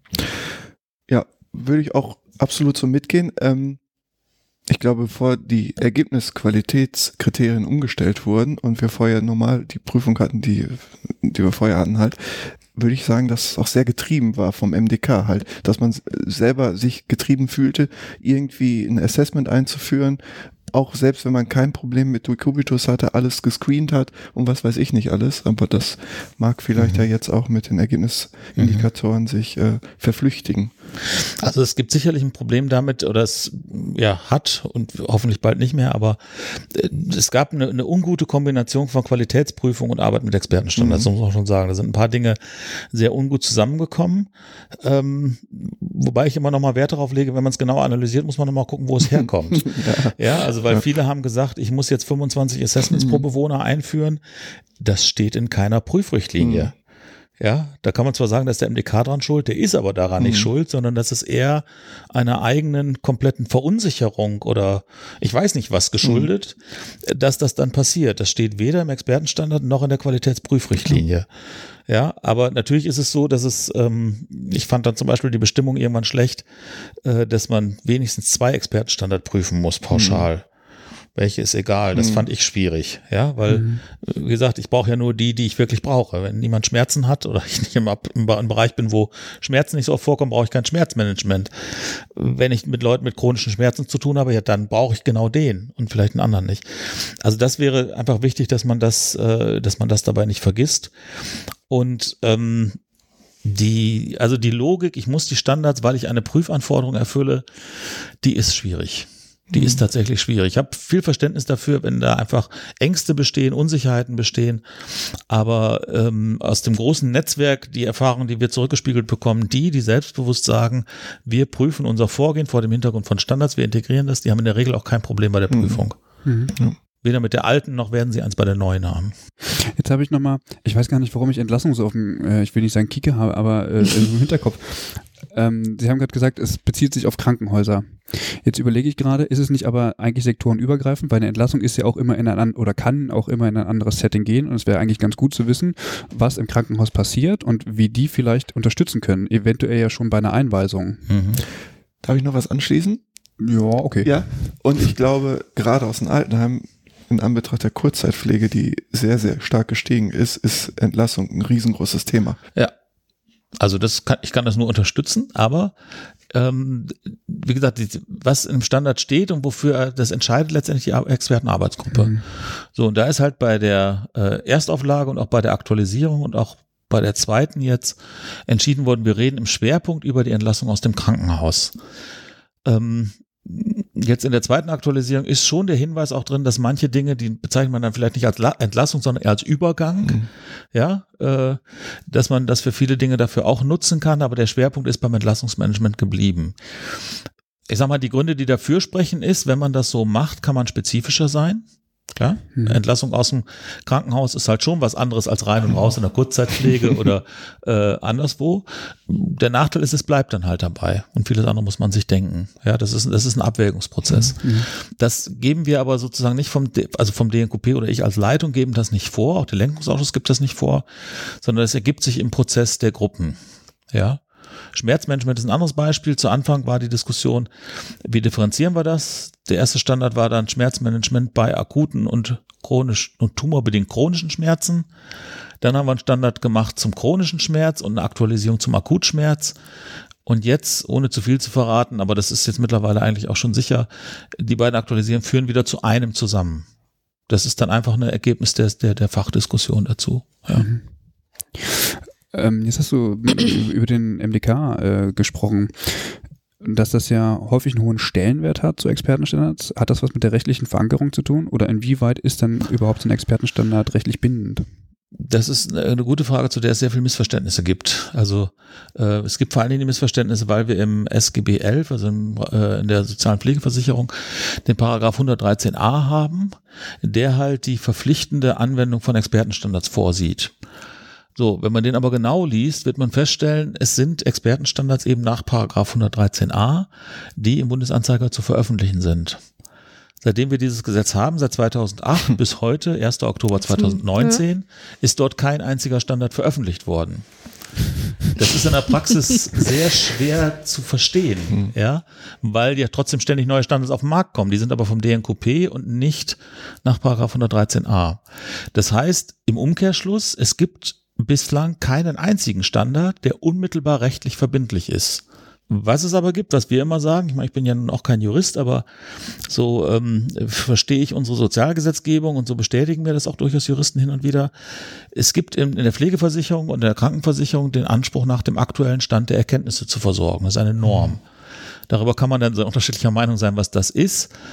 Aber dieser Anspruch wird halt an alle, die dort arbeiten, gestellt. Und da sind aus meiner Sicht Expertenstandards schon hilfreich weil sie den Anspruch erheben, die aktuelle Evidenz verbunden mit bester klinischer fachlicher Erfahrung in ein Handlungsinstrument zu übertragen. Ja, und damit sind sie dann eher mittelbar verbindlich, wobei das auch ähm, mit der Verbindlichkeit eine schwierige Diskussion ist. Ja, weil ähm, das ist meine Erfahrung, wenn man in der Pflege mit juristisch verbindlich droht, dann tun alle irgendwas, weil sie glauben, das ist so vorgeschrieben und nicht, weil sie es für richtig halten. Wir kommen zu ganz komischen Diskussionen dabei. Ja, als würden die Juristen beschreiben können, wie Pflege praktisch geht. Das könnten sie ja nur, wenn sie etwas als Grundlage haben, wo das drinsteht. Und ein Expertenstandard bietet das. Genau, also wenn, wenn Juristen halt Recht zu sprechen haben und zu entscheiden haben, müssen sie sich natürlich immer auf eine Fachmeinung verlassen, ja, und dann nehmen sie durchaus auch mehrere in Anspruch, das ist auch vollkommen in Ordnung. Und da wäre ein Expertenstandard sicherlich ein wichtiges Instrument. Manche sagen, es ist ein vorweggenommenes Sachverständigengutachten, wobei man sich darauf auch nicht ausruhen kann. Im Streitfall würde man juristisch immer Meinungen einholen. Und das kann dann sein, dass irgendwer zu einer anderen Einschätzung dazu kommt. Aber man wäre zumindest auf insofern auf einer guten Basis, dass man sich an einem Instrument orientiert, was eine formelle Literaturrecherche, eine formelle Evidenzprüfung und einen breiten Konsentierungsprozess hinter sich hat. Mhm. Wie ist das denn jetzt, wenn ich ähm, ne, in einer Einrichtung arbeite und ähm, jetzt soll ja bald, wird ja bald irgendwann die modellhafte Implementierung für zum Thema Mundgesundheit kommen und wir als Einrichtung sind da sehr engagiert. Wie kann ich mich dafür bewerben mhm. oder wird das auch ausgeschrieben oder ja. wie sieht das aus? Auch das wird ausgeschrieben, ja. Also es läuft genauso wie die ähm, Mitarbeiter in der Expertenarbeitsgruppe. Das heißt, wir machen in der Regel bei der Konsensuskonferenz darauf aufmerksam. Danach brauchen wir noch ein bisschen, um den Entwurf zu bearbeiten. Aber dann erfolgt relativ zeitnah danach der Aufruf zur ähm, Mitarbeit. Die Konsensuskonferenz für Erhaltung, Förderung der Mundgesundheit ist im Oktober 2020. Das heißt, da werden wir dann den Hinweis geben, dass die Ausschreibung bald erfolgt und dann bewerben sich die Einrichtungen. Okay. Ja. Mhm. Und diese Einrichtungen, sind das Einrichtungen, die schon vorher auch schon mitgemacht haben, also da auch Übungen mhm. drin haben? Also einige mittlerweile haben sehr gute Übung, mhm. ja. Ähm, da sind wir immer so ein bisschen hin und her gerissen. Auf einer Seite freuen wir uns, wenn die wieder dabei sind, weil wir wissen, das funktioniert ganz gut und das ist dann auch immer gut, um das äh, Gelingen, die Praktikabilität zu zeigen. Andererseits müssen wir auch aufpassen, dass kein exklusiver Club entsteht, mhm. ja, von Einrichtungen, die ähm, es immer wieder machen. Dann sagen manche auch, naja, dann mach doch mit denen und lasst uns in Ruhe. Deswegen haben wir jetzt noch so eine weitere Form, Referenzeinrichtungen, haben wir mal versucht, so einen Ansatz zu machen, also Einrichtungen, die öfter mit uns äh, zusammenarbeiten. Aber mhm. bei der konkreten Ausschreibung ist immer eine Frage, ähm, ja, also inwiefern greifen wir auf Einrichtungen zurück, die wir schon kennen. Also mhm. irgendeine ist meistens dabei mittlerweile, aber wir freuen uns, dass es durchaus auch immer wieder sehr viele Bewerbungen gibt von anderen, die noch nicht dabei waren. Fände ich tatsächlich, glaube ich, auch mega wichtig. Ja. Ich hatte vorhin das, das Problem beschrieben, dass es ähm, daran gearbeitet hat, dass die Leute es nicht gemacht haben. Also sie haben mhm. es einfach nicht umgesetzt. So, und mhm. es ist einfach schwierig, wenn man dann da steht und sagt, das ist jetzt aber irgendwie notwendig, so, damit wir weitermachen können. Also damit mhm. erstmal überhaupt die erste Hürde ähm, geschafft ist, um zu gucken, haben wir Risikopatienten oder haben wir eben keine Risikopatienten. Mhm. Und dann ewig zu hören, ja, was sollen wir denn noch alles machen? Das nervt einfach. Und mhm. ich glaube, es ist wirklich gut, wenn man mal auch Einrichtungen hat, die vielleicht wirklich kein Interesse haben und dann mal schauen, ähm, mhm. wo liegen denn da eigentlich die Probleme und wie kann es mhm. da funktionieren? Weil wenn man mhm. immer nur Einrichtungen hat, die wollen, mhm. ja, dann flutscht das natürlich. Klar. Aber ja. die kriegt man wahrscheinlich ja, ja nicht. Ja. Welche, welche Einrichtung möchte gerne nicht mitmachen? Ja, ja. Nee, die kriegt, die kriegt, also das, also so kriegen wir ein breites Spektrum, aber wir wissen auch, dass die Projekte zur Implementierung immer eine Positivauswahl sind. Das wissen wir auch. Hm.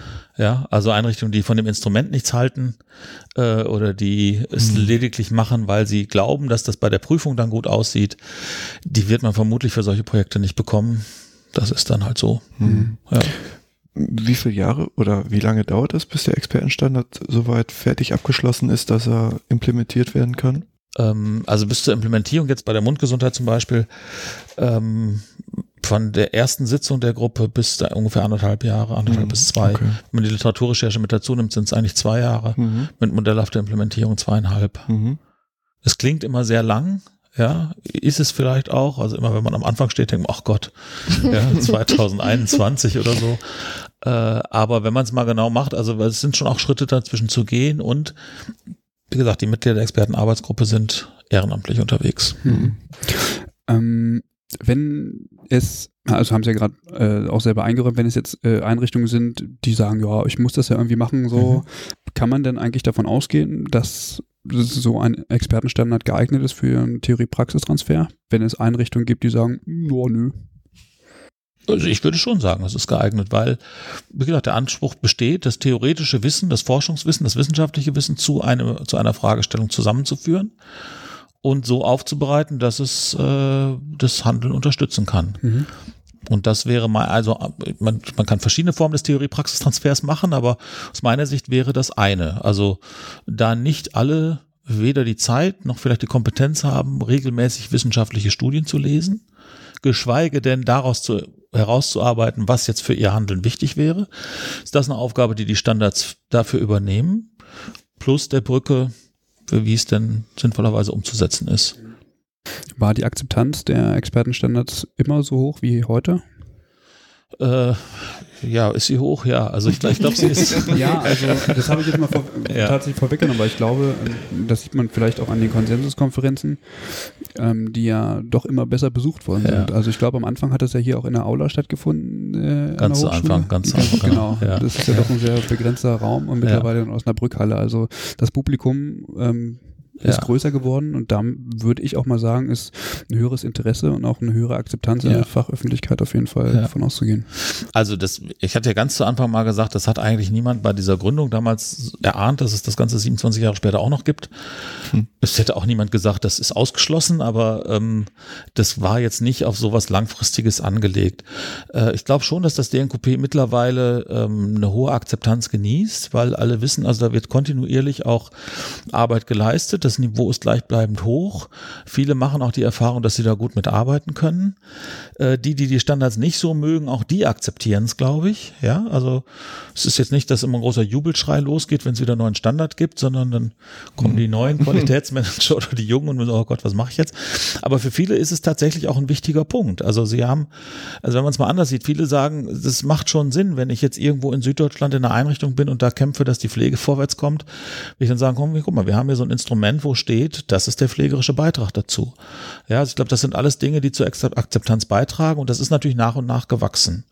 Und wir erleben es daran, dass wir, ähm, also die Nachfrage nach Expertenstandards ist hoch, die zu den Veranstaltungen, die ist hoch. Ähm, wir kriegen viele mm, Rückmeldungen, positiver und negativer Art. Wir kriegen durchaus auch negative Rückmeldungen. Ähm, und das DNKP wird da, glaube ich, schon äh, so wahrgenommen und damit auch die Arbeit akzeptiert, ja. Mhm. Können Sie was sagen oder einschätzen, wie es in der ambulanten Pflege ist? Also ähm, ich finde, wenn man Expertenstandards hört, hat man entweder Krankenhaus, also je nach Thema, oder entsprechend Langzeitpflege Mhm. so vor Augen. Aber wie sich das jetzt in der ambulanten Pflege irgendwie zeigen kann und da verankert werden kann, mh, also hätte ich jetzt tatsächlich auch Probleme, das irgendwie plausibel erklären zu können. Also Grund, der Grundsatz besteht, dass es settingübergreifend äh, ist, also auch für die ambulante Pflege gilt. Ähm, wenn ich mir die Grundprinzipien angucke, dann würde ich auch sagen, das passt auch. Also auch in der ambulanten Pflege, ja, es entsteht ein Dekubitus durch irgendwie ein Verhältnis von äh, Zeit und Druck. Mhm. Also gilt es darum, den möglichst zu reduzieren. Die, ja.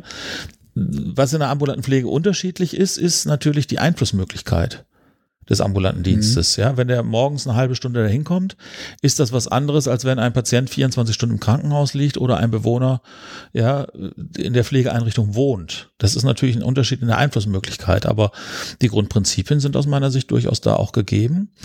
Der ambulanten Pflege kommt immer der und das jeder Expertenstandard enthält so ein ein Kriterium zur Information, Anleitung und Beratung. Da kommt Ja. natürlich sehr hohe Bedeutung zu, sowohl mit dem pflegebedürftigen Menschen als auch mit den Angehörigen. Ähm, deswegen glaube ich, die Prinzipien sind gut. Man muss nur nachher gucken, also man darf einen ambulanten Pflegedienst nicht dafür verhaften, wenn er dreimal die Woche kommt und die Menschen halten sich nicht an die Empfehlungen oder ignorieren sie oder wollen sie nicht oder verstehen sie nicht, dann ist dafür jetzt nicht der Dienst in erster Linie verantwortlich. Hm, Okay, Ja. das ist dann wahrscheinlich eine Dokumentationssache.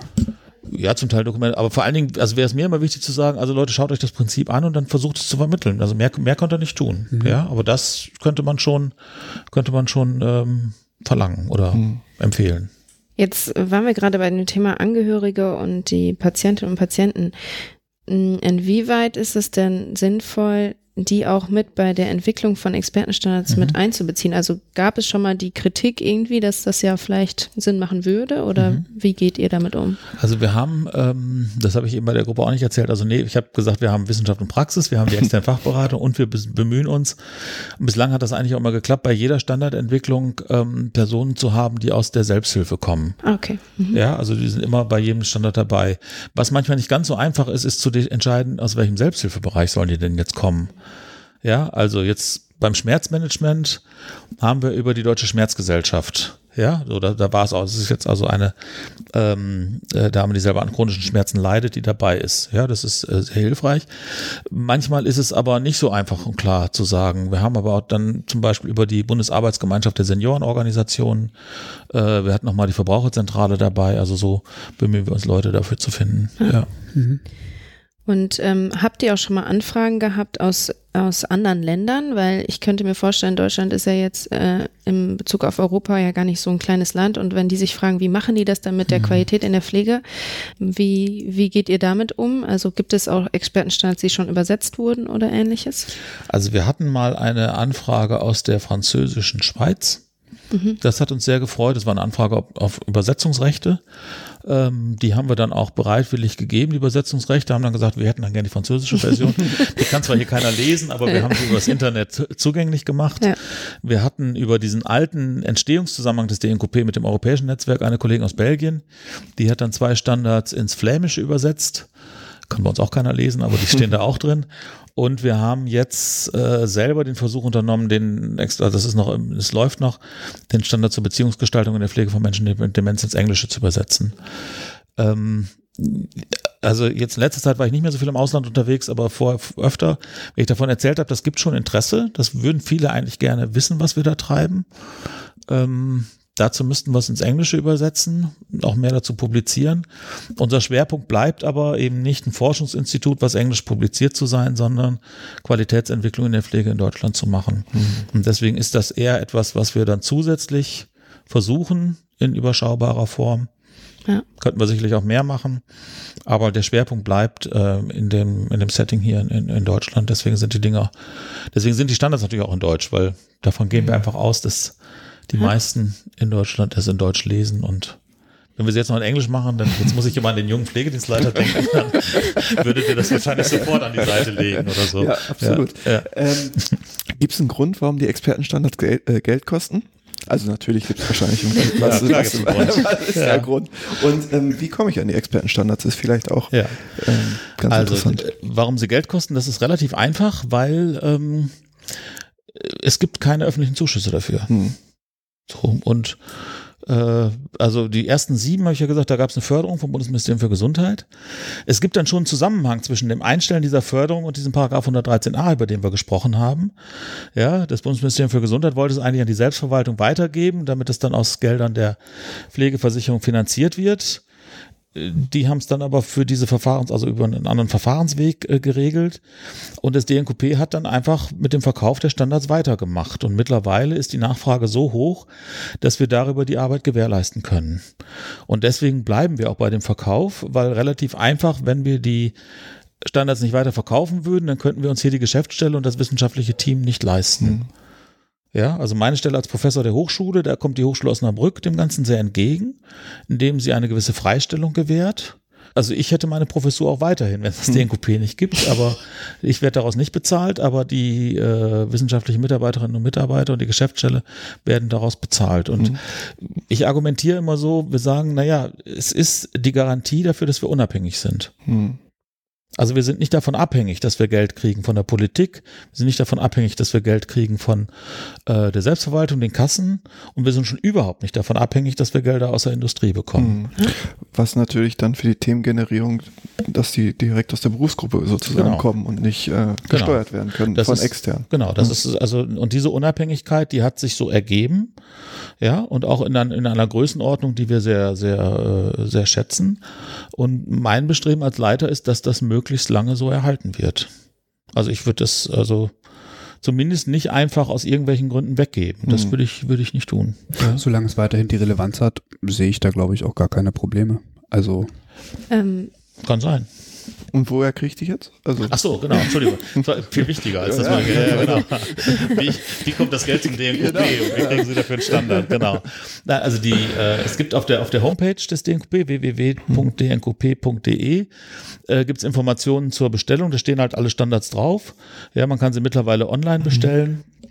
Gibt es ein Bestellformular, das läuft dann hier in der Geschäftsstelle auf und dann äh, dauert es ein paar Tage äh, und dann kommen die dann mit Rechnung ähm, ins Haus, Freihaus. Ja. wie sieht es denn aus? Sind zukünftig noch ähm, Arbeitsmaterialien geplant, um die Anwendungen in der Praxis irgendwie besser nutzen zu können? Ist halt die Frage, was man mit Anwendungshilfen meint. Also ähm, was wir, was viele von uns immer wollen, sind Checklisten für irgendwas. Dem stehen wir sehr skeptisch gegenüber, weil das oftmals dazu führt, dass man nicht mehr nachdenken muss, dass, und dass Dinge blind übernommen werden. Das äh, finden wir eigentlich nicht so gut. Ähm, deswegen bemühen wir uns, das tunlichst zu unterlassen. Äh, ja, wie gesagt, wir haben so ein Weiterbildungskonzept jetzt entwickelt, wo wir Leute hier weiterbilden, um damit in der Praxis zu arbeiten. Das äh, sind keine Massen, die daran teilnehmen, aber es ist eine kontinuierlich äh, gute Beteiligung da. Also das ist ein Weg zur Verbreitung. Ähm, die Publikation zu der modellhaften Implementierung. Wir haben jetzt auch das Angebot von die Schwester der Pflege aufgenommen, Anfang des Jahres mal eine Ausgabe dazu zu machen.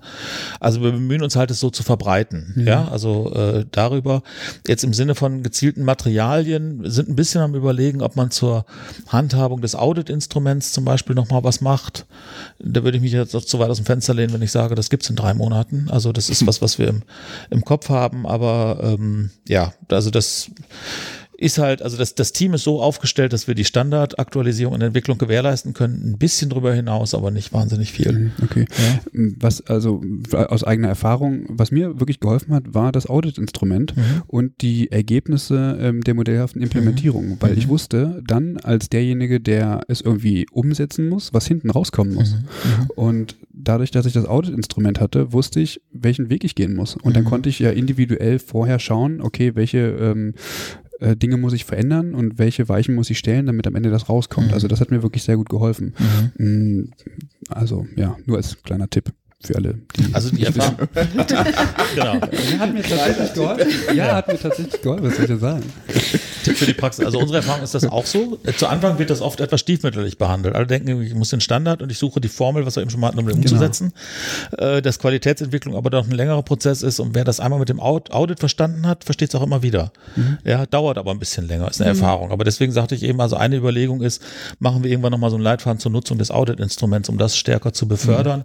Vor allen Dingen, weil es auch dem jungen Pflegedienstleiter dann ein bisschen Handwerkszeug an die Hand gibt und sagt, hier, schau mal selber. Daran kannst du sehen, dass sich das, äh, dass sich das auch lohnt, das zu machen oder dass du auch zu Ergebnissen kommst.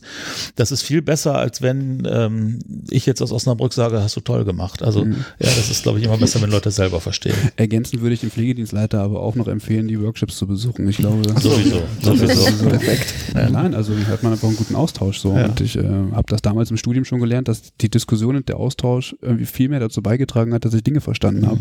Also ist, glaube ich, gar nicht verkehrt. Ich glaube, man muss es halt nur wissen. Das ist halt der springende Punkt, dass es sowas gibt, dass sowas angeboten Genau. wird. Ja, genau. Das ist halt, Genau. und ob das immer so in die Einrichtung kommt, das Wissen, das ist, Und man muss es wollen. man muss es wollen, ja, muss es so ist die so.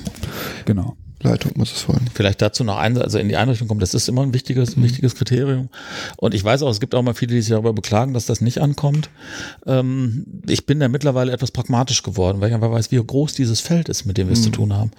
Wir haben es alleine in, in der Pflegeversicherung mit 28.000 Einrichtungen zu tun. Ja, das ist eine Riesenzahl.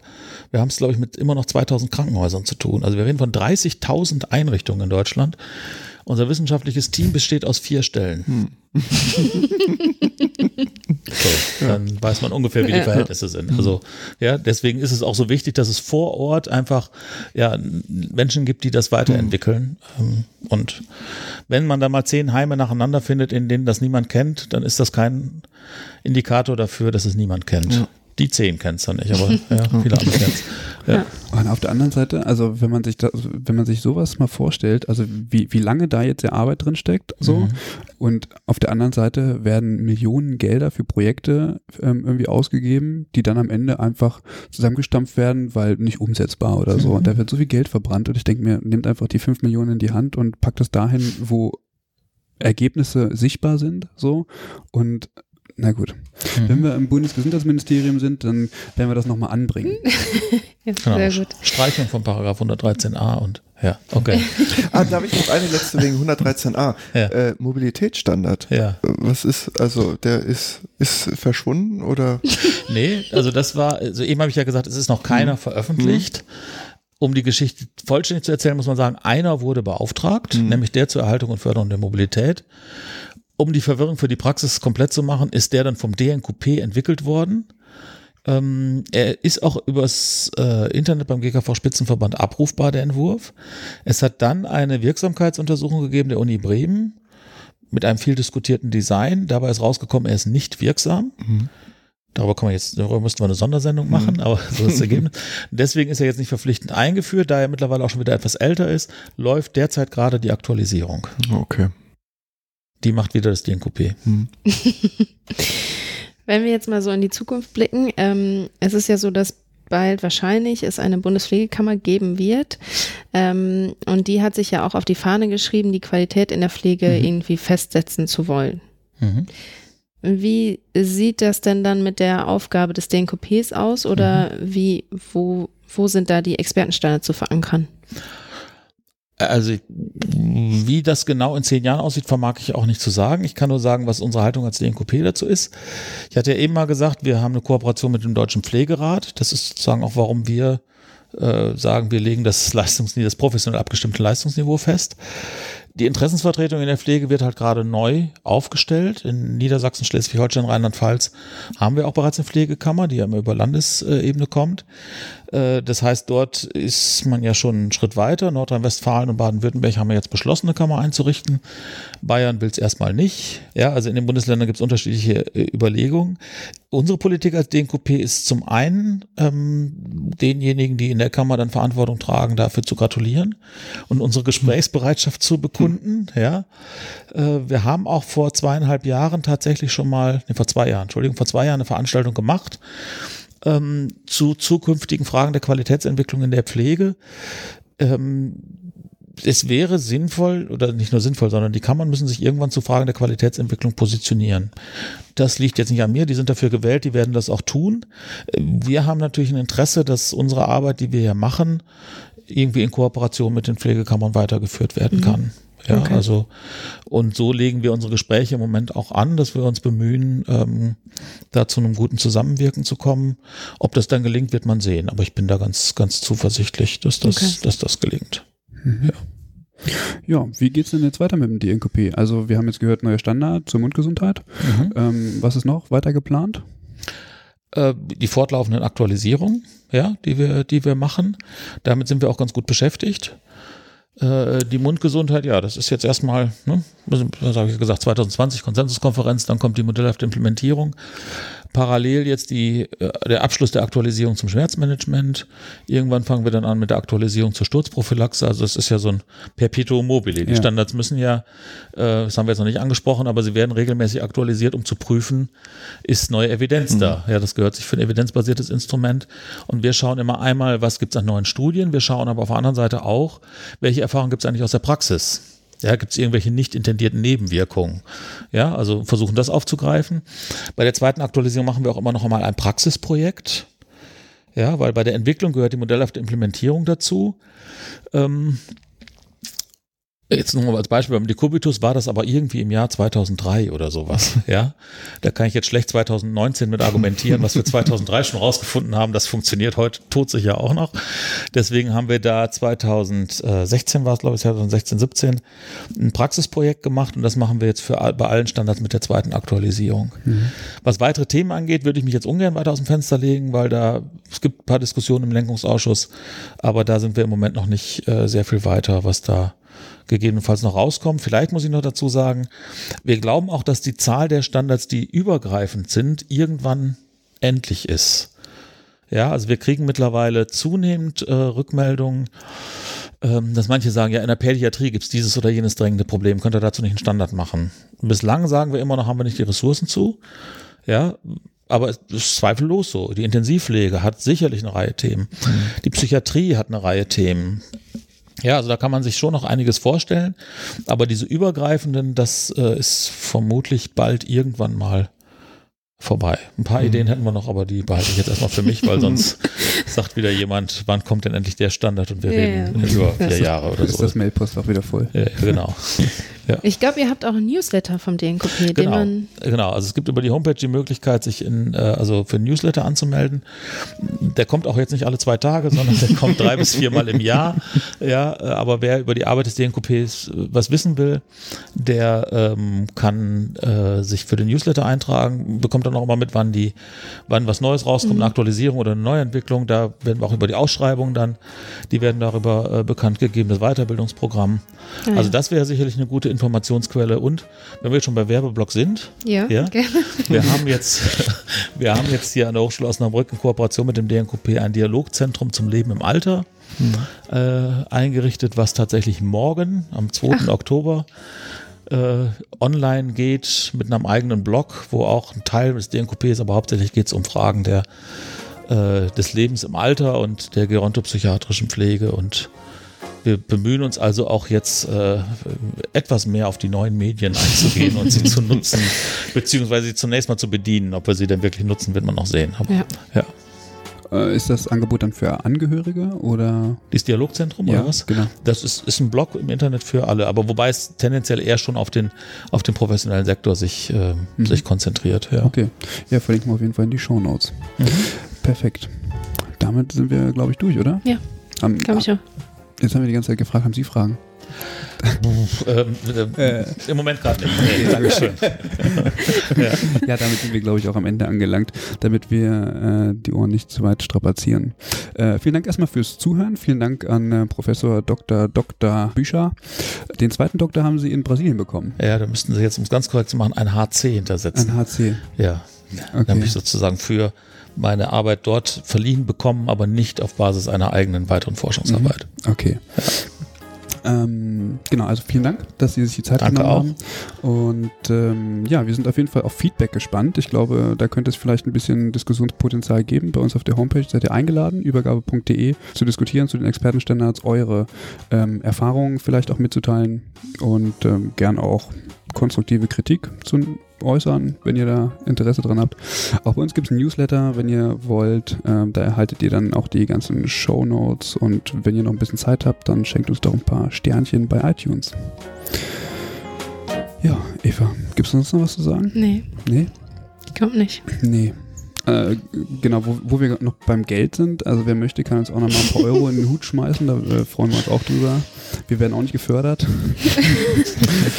und ansonsten sind wir halt bei Facebook, Twitter und auch Instagram ähm, vertreten. Genau, gerne weitersagen. Und damit sagen wir Tschüss. Wir müssen noch äh, äh tschüss. Grüße, Grüße noch. Grüße? Ja, äh, hier an Franziska und Alex. Achso, Ach so, ja. ja. Ich dachte jetzt so persönliche Grüße irgendwo hin. Willst du Mutti noch grüßen? Ja. Ja, na dann los. Ja, ich grüße den Klaus und die Silvia. Okay. Alles klar. Alles klar. Dann Bis zum nächsten Mal. Tschüss. Tschüss. Tschüss.